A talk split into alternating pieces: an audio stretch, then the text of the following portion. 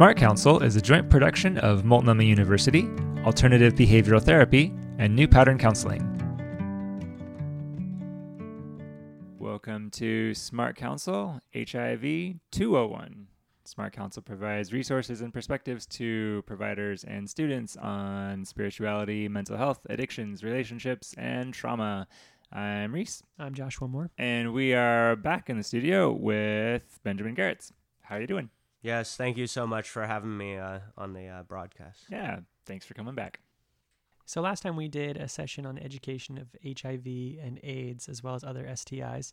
Today we're going to talk more about practical information skills and uh, tools for the therapist related to STIs. What should the clinician do in the room with a person living with HIV mm-hmm. or another STI? So we talked some about language before, mm-hmm. but we could talk a little bit about language again, and specifically in terms of microaggressions when a clinician is sitting in the room with a person living with HIV, um, what are some things to say to build rapport, convey support, and maybe some things to not say that would yeah. alienate and demean. And we might have to talk about this in different stages too. Clients who come into your office who already know they're HIV versus clients who just found out, which yes. I've, I've been in that, that seat before where you know, the nurse is like, so I just told your client that they have HIV, and then the nurse literally runs out of the room. and you're like, okay, thanks okay, a lot. I'm, yeah, I'm gonna deal with this. yeah.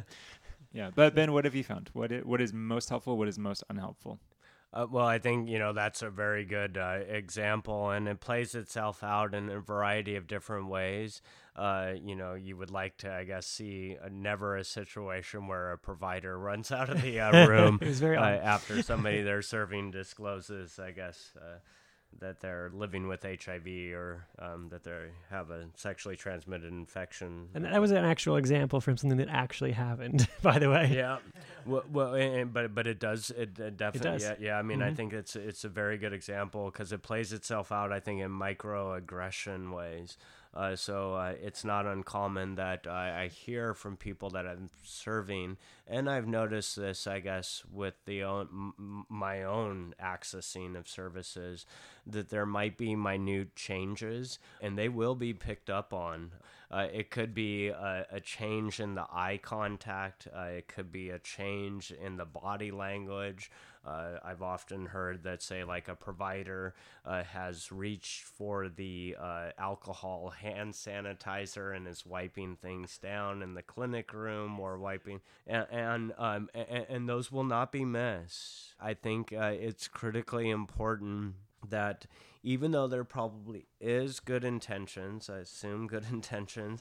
Uh, Sounds a lot harder in that scenario. yeah, just a wee bit.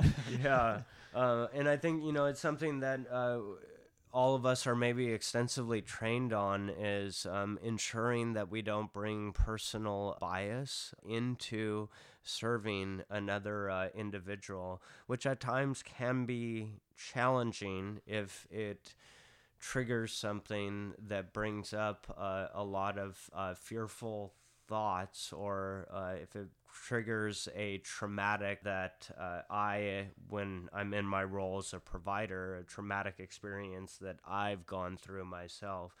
Despite that, you know, I mean, we're essentially there to serve uh, the individual and to meet the individual where they are at. So, uh, I think you know if a person feels that, say, like it's justified that a person living with HIV has a right to have condomless sex or not, if it's what the person feels uh, they uh, enjoy uh, sexually and what they want to do, uh, that might be an example where bringing bias or responding to it with going into a conversation or trying to talk to the person about condom use can result in the person feeling as though they never want to come back.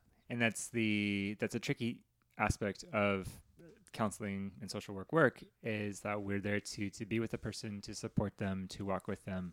We're not in the place of moral judge. We're not all. We're we sometimes take a little bit of a teaching role, but we're definitely not in a decision making role or a life shaping role. We're not trying to sculpt little little mini me's. Mm-hmm. And the reality is that sometimes our clients are going to do things that we think are dangerous and that we think are even abhorrent on some level, perhaps. Um, but it's not our place to to make that decision for the client. Right. It's it's our space to cultivate the space where they can process and discover and learn. And if they ask for feedback, then that's a different thing. But and I think the argument could even drift towards what works. If they leave your office and never come back, you have less influence on them. You have uh, less room to, uh, you know, stimulate thought or, or or help them work on their goals. And arguably, that would be bad. I mean, easily to argue that would be bad. It's true. you can no longer have any effective influence on someone whom you have alienated. You know, I think it's worth uh, mentioning there are uh, situations, of course, I guess, that necessitate mandatory reporting. Uh, not for me to say uh, how any provider may or may not approach it. Um, I feel like it, perhaps it might be in the best interest to the person that when they're doing an initial intake or getting to know the uh, provider, that the provider explicitly mentions, I guess, things that necessitate mandatory uh, reporting. So then the person is made aware and they can choose to either share all of the information that they want or they can make an informed choice to share some of the information while not including other uh, aspects. Um, my experience, I guess, in, in, my role as a provider, I, I, I've seen that that's been helpful and I know that there's times where people have not given me the full story because explicitly they had the information on what necessitated the breach of confidentiality and the mandatory reporting. I want to mention that HIV is there isn't a, a mandatory reporting situation. Yeah, I was going to ask. Into play. Mm-hmm. That's good. That's good to have that set out right for our listeners who are probably therapists or becoming therapists. Well, I remember Ben. I we had dialogued back when I was teaching an ethics course, and I was constructing this ethical dilemma of in this fictional scenario, I created a person who is HIV positive was seeing my student client in this fictional scenario and having unprotected sex with their partner who is HIV negative and was not telling their partner that they were HIV positive. And my my challenge to the student was, okay, in that scenario, what are your reporting duties or not duties? And and we dialogued at length about that. But maybe can you can you say again? Uh, are there any cases where you would breach confidentiality to inform someone that so and so has this disease, or is that a prote- is that protected information? Yeah, so it's a very good question. In that specific scenario, if there were an assault uh, that was taking place, then that would be the grounds whereby I guess a determination on mandatory reporting would happen or would not happen. Uh, so if it's a sexual situation where both partners are making a willful choice to, I guess, engage in whatever type of sex they both decide to, uh, then both have made that choice. Uh, and whether HIV is part of that equation or not, it's incumbent on both the person who perhaps is HIV negative as well as the person who's living with HIV to make the decision on whether that is included uh, within their conversation about sex uh, or not. I, I don't feel that uh, it is uh, on only the person living with HIV's responsibility to ensure that that conversation happens. But that being acknowledged, certainly um, sexual assault is like amongst the most egregious violations of another person. And I feel like um, that situation, if the person living with HIV force themselves sexually on the other partner, uh, that I, I feel would be a, a much a much different uh, scenario it also brings up, you know, an interesting dynamic in terms of, yeah, like the CDC saying undetectable equals untransmittable. Well, if the person living with HIV has condomless sex with a partner who is HIV negative, uh, does that technically mean that they uh, that there is uh, any risk uh, associated uh, with uh, transmitting the virus? The CDC now would say no, there's not. So uh, it, it depends on a variety of different factors. I think, yeah, the determining one would be uh, whether assault took place or not. But just the presence of the virus on its own is not reportable, or you wouldn't you wouldn't receive legal legal protection for breaching confidentiality just because the virus was present.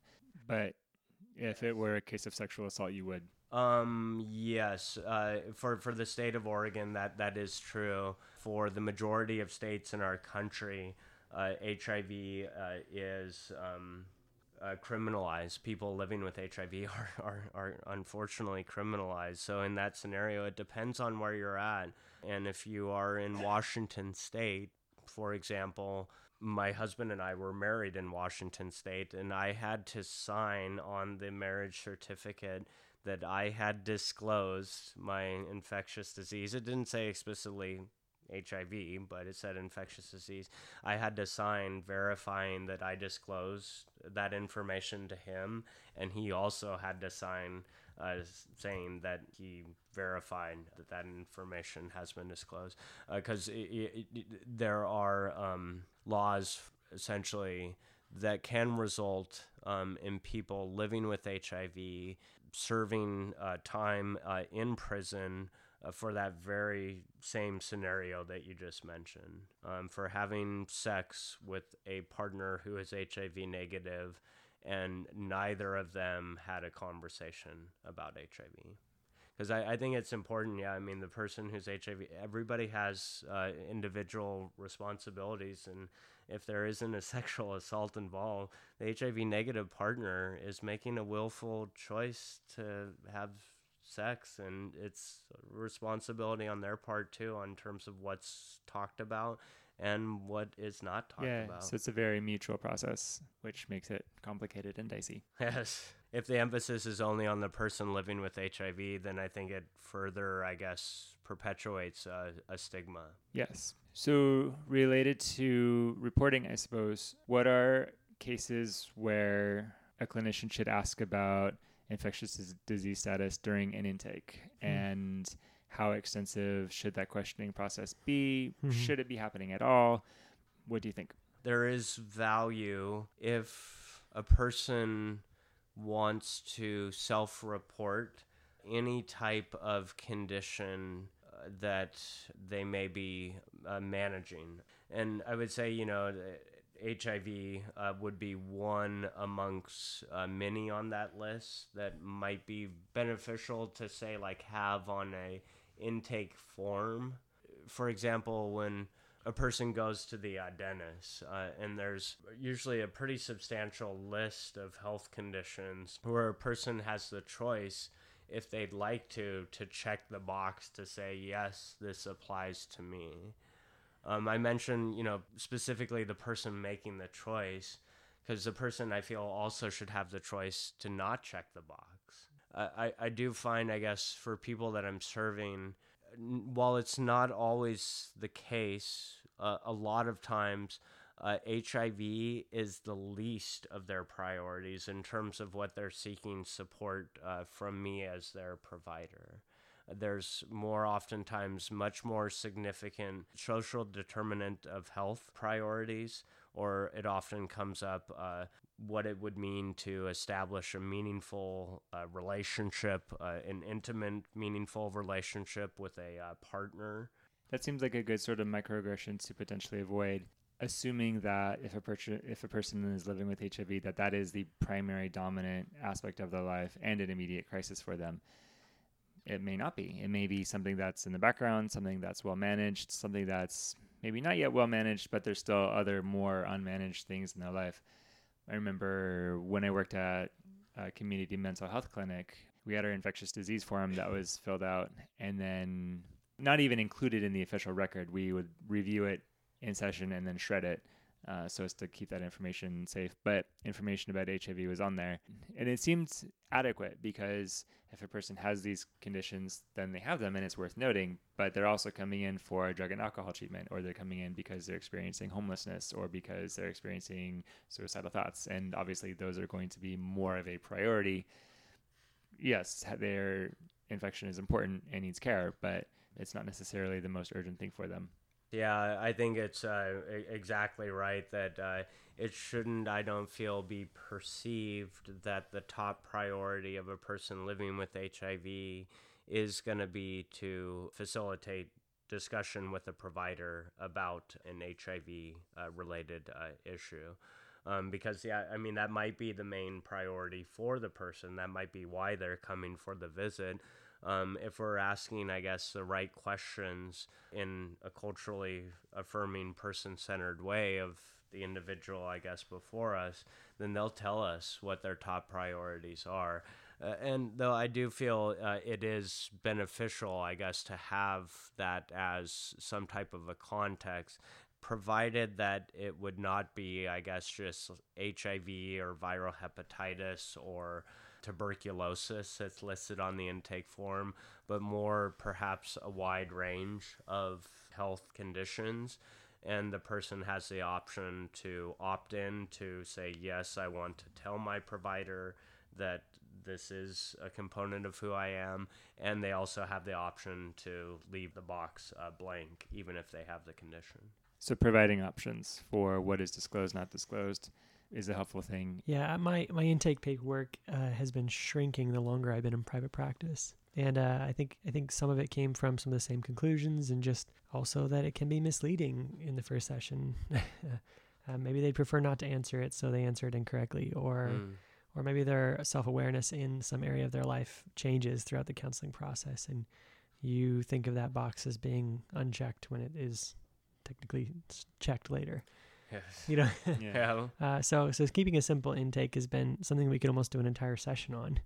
You know, uh, let the client disclose the information if they feel like they are maybe not in person, but but on paper they're putting down everything that is very hard to disclose. I think that changes the first session because they know they know they've stated it on paper. They know they've given that to you. But what if that didn't happen? What would when would they tell you? I think it changes. Yeah, that is very true. Mm-hmm. Yeah. I could see where an extensive intake could potentially challenge a trauma informed model in that you're extracting all of this super sensitive information from a person without having the relationship context. Well, they feel the need to talk about it because they've disclosed it, but it may not be the right time. That's a good point. The wrong, not the not the right relationship, not not ready yet. I totally agree with having the paperwork ideally be not more than one form, if mm-hmm. at all possible. Because yeah, I don't feel in general. I guess it's the most person-centered approach to throw a ton of paper papers at people, especially I mean people living living with HIV when you're newly diagnosed. I often say it's like it feels like buying a house because you're signing so many different forms for all these various services, which all of them, you know, it's it's good that you sign them because the services uh, are there to uh, support people, uh, but uh, y- you don't get you know the uh, keys uh, to ah, the house. Yeah. You get a lot of forms. Mm-hmm. so then, tip for clinicians, providers who know that they will, will be working with uh, people living with HIV, a tip could be to streamline your paperwork process to make it very minimal, very short, maybe not prying for lots and lots of details, just the bare minimum details and that will create a more welcoming environment. And I, and I think yeah, per, perhaps yeah, that would apply for across the uh, board too.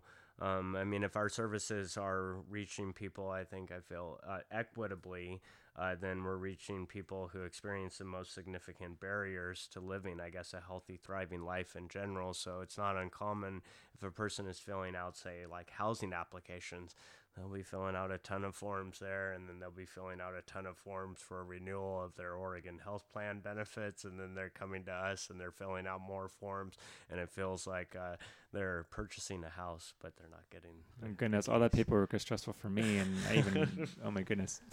So I like the idea of a streamlined process because it's less work for me too. What are other helpful attitudes, helpful practices, helpful dialogue, helpful terms to use. If you know you're working with a person living with HIV or a person who like suspects they might be what are other helpful things? I found that it's been beneficial i guess to do as best one can to mirror the language that the person is using. Uh, even if that language may be deemed somewhat inappropriate, although uh, inappropriate is very subjective. It's very so, subjective. I mean, if I'm talking with a person about uh, the sex that they're having and they use the word, which I probably can't mention, but an F word, uh-huh. uh, to describe what they enjoy, then uh, if I come back and I say sexual intercourse, then it doesn't to me feel like I'm really affirming meeting the person where the person is at. You so sort I of think, sterilize their life experience. Yeah, yeah. I think you know, uh, affirming and trying as best uh, one can as a provider to mirror, I guess, the person who we're fortunate enough to uh, share uh, time with. Um, and I think part of that, I think, includes body language reactions too especially I think it can be challenging as a provider when we're serving a person and they say something that we as provider have lived experience and it was a very traumatic experience for us. It can be tough to for us to put on i think the poker face and not have a reaction. If we do have a reaction I hear from people, you know, that I'm fortunate enough to serve that they they will pick up on it they will notice it and sometimes it can be a very very big deal for them. I, I don't want to you know have any provider feel as though they have to be thinking about this at the expense of thinking intentionally and listening intentionally to what the person in front of them is saying. I think it's just important as one component of something to be mindful of. For sure. And that's something that I think is a reasonable expectation for any provider who will be mm-hmm. sitting in the room with a client is to be mindful of your voice, be mindful of your eye contact, be mindful of your body language, your paraverbals, be mindful of everything you're communicating with your whole self. And within that, to recognize that one of your primary tasks is to honor the person and to respect their their inherent dignity you know, within the Christian tradition, we talk about, you know, venerate them as an icon of Christ and recognize the image of God in them. And that person deserves love and care, same as anyone else.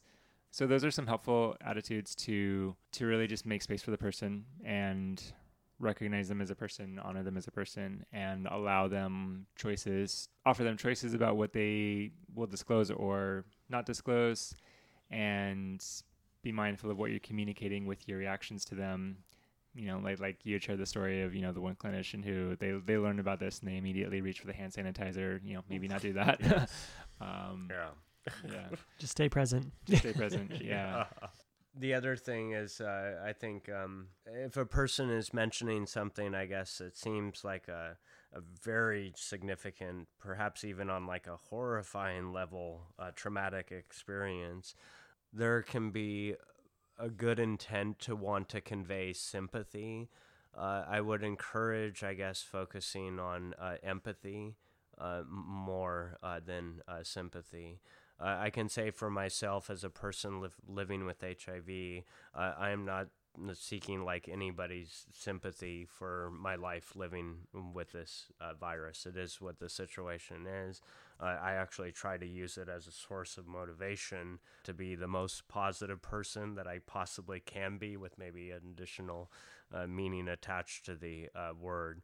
Uh, so even though somebody may have good intent in saying, "Oh my gosh, I'm I'm sorry that you had to go through that," well, the person might not necessarily want to hear uh, that another person is uh, sorry. They might want to hear, you know, that, that that's uh, something that you've uh, experienced. Tell me more about it. Yeah, mm-hmm. you don't need your provider to feel sad for you, but you would be helped if they were interested in learning more about you.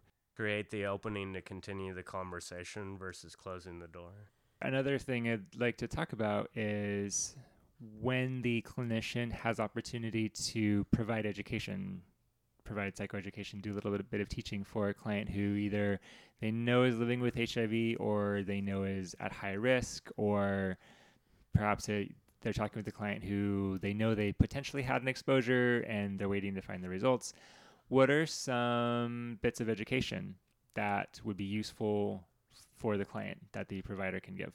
Yeah, so I think after I guess assessing if the person uh, which uh, educational options I guess the person is most uh, interested in, if they are, I guess, interested uh, at all, if they have made the uh, choice and wanting more information, moving from there. I feel it could be a number of different avenues. I feel it's critically important if a provider has up to date information, like you know what I mentioned with the CDC, undetectable equals untransmittable. Well, I mean, a lot of people living with HIV have felt that that has been a truth for for some time, for for for decades, and they feel as though the CDC is sort of late in the game in making this announcement. You know, regardless of how a person may feel or not feel, I I feel that it is beneficial that the CDC has made this uh, announcement now it's a matter of how many people or providers may be aware of that information and how many might not be. If a person is very up to date and following things with HIV, great. I think if it's a provider working with that person and providing that education, and if the information is not up to date, then I feel it's incumbent upon the provider to include amongst the buffet of options that a person can choose from, referring to an external source. Uh, whether that be in a website like uh, hiv.gov that is kept up to date with um, recent medical science uh, surrounding HIV or a variety of different uh, resources. If your inner gut as a provider, I think, is telling you I feel like I can provide this information. The person has told me that they want the information from me versus the other options that I've presented. Uh, then I would I would go with it. And if your gut is telling you that you might not be the expert on this particular topic, then perhaps encouraging if the person is open to it to maybe select, I guess, both the information you can offer and to also seek out additional sources. So maybe the last question before we wrap up, but if a provider wanted to develop their competency in this area and learn more, get more training, either about what HIV is, what are the factors affecting people living with HIV, what are some resources that they can access or trainings they can attend? We're very uh, fortunate in the uh, state of Oregon, but actually, uh, all 50 states uh, have uh, this program. It's the uh, AIDS Education Training Resource Center. Um, the acronym is AETC. It's one of my colleagues. Her, her, name is Dana Morrison she organizes uh, a number of continuing education trainings, uh, which are made available both in person, online formats to uplift what we currently know medically, scientifically, I guess, related to HIV. Uh, there's, um, you know, certainly a wealth of information on uh, websites. Uh, some of the information is up to date. Uh, other websites could be rather traumatizing. um, the uh, web is beautiful and uh, the web uh, is uh, vast in terms of what's on there. Um, but uh, yeah, the one that I mentioned, hiv.gov, uh, I think is a fantastic one. Um, it also has a tool embedded in whereby a provider could type in a zip code and they could find, I guess, HIV specific services that are uh, close close by for uh, external uh, referrals. Excellent. Excellent. Uh, I might have to check out some of those trainings myself. Well, Ben, do you have any last thoughts? Uh, again, geared toward providers who are in the room with with people. What would be helpful for them to know? Things that they should remember. Well, I mean, I guess I'll come back to the theme that we uh, mentioned in the 101 that uh, there is so many uh, complexities of, I guess, what makes a person beautiful that we're fortunate enough to serve as providers. And I think it is incumbent to see in all forms of the services that we're providing that beauty first and foremost with our body language, our eye contact, the words that we're using, everything that we're doing, because the people that we're fortunate enough to serve, they're the experts on their lives We're not the um, experts that can do all these type of interventions to induce a specific type of uh, outcome. We can meet the individual and honor that they're an expert, that they're a beautiful person, and all of the complexities that are involved. And one component could be that the person is living with HIV, but that one component should not be, I guess, the label that we attach to a person versus uh, seeing, I guess, the complexities of uh, the beauty first. For sure. People are many things all at once, and all that together is a beautiful person. Well, thank you again, Ben, for joining us and sharing your time and your experience. And we wish you well in all of your endeavors. Yes, thank you so much. An honor to uh, be here. All right. And thank you, listener. Keep doing good work. Well, we oh, will. Thank you. Culturally affirming, affirming person centered services. Yes. That's us. We are Smart Counsel. Please be sure to rate and review the podcast on iTunes and SoundCloud. We love your feedback, and let's keep the conversation going. Follow Smart Counsel on Facebook at Smart Counsel Podcast, on Twitter at Smart Counsel 601 and you can email us your questions and comments and feedback at smartcounselpodcast at gmail.com. Joshua Moore can be found on the web at neurofeedbackcare.com, and Reese Basimio can be found on the web at newpatterncounseling.com. Our theme music is by Nate Botsford. Our logo design is by Thomas Moore. This episode was mastered by Julie Patterson. Smart Counsel has been produced by Reese Basimio and Joshua Moore.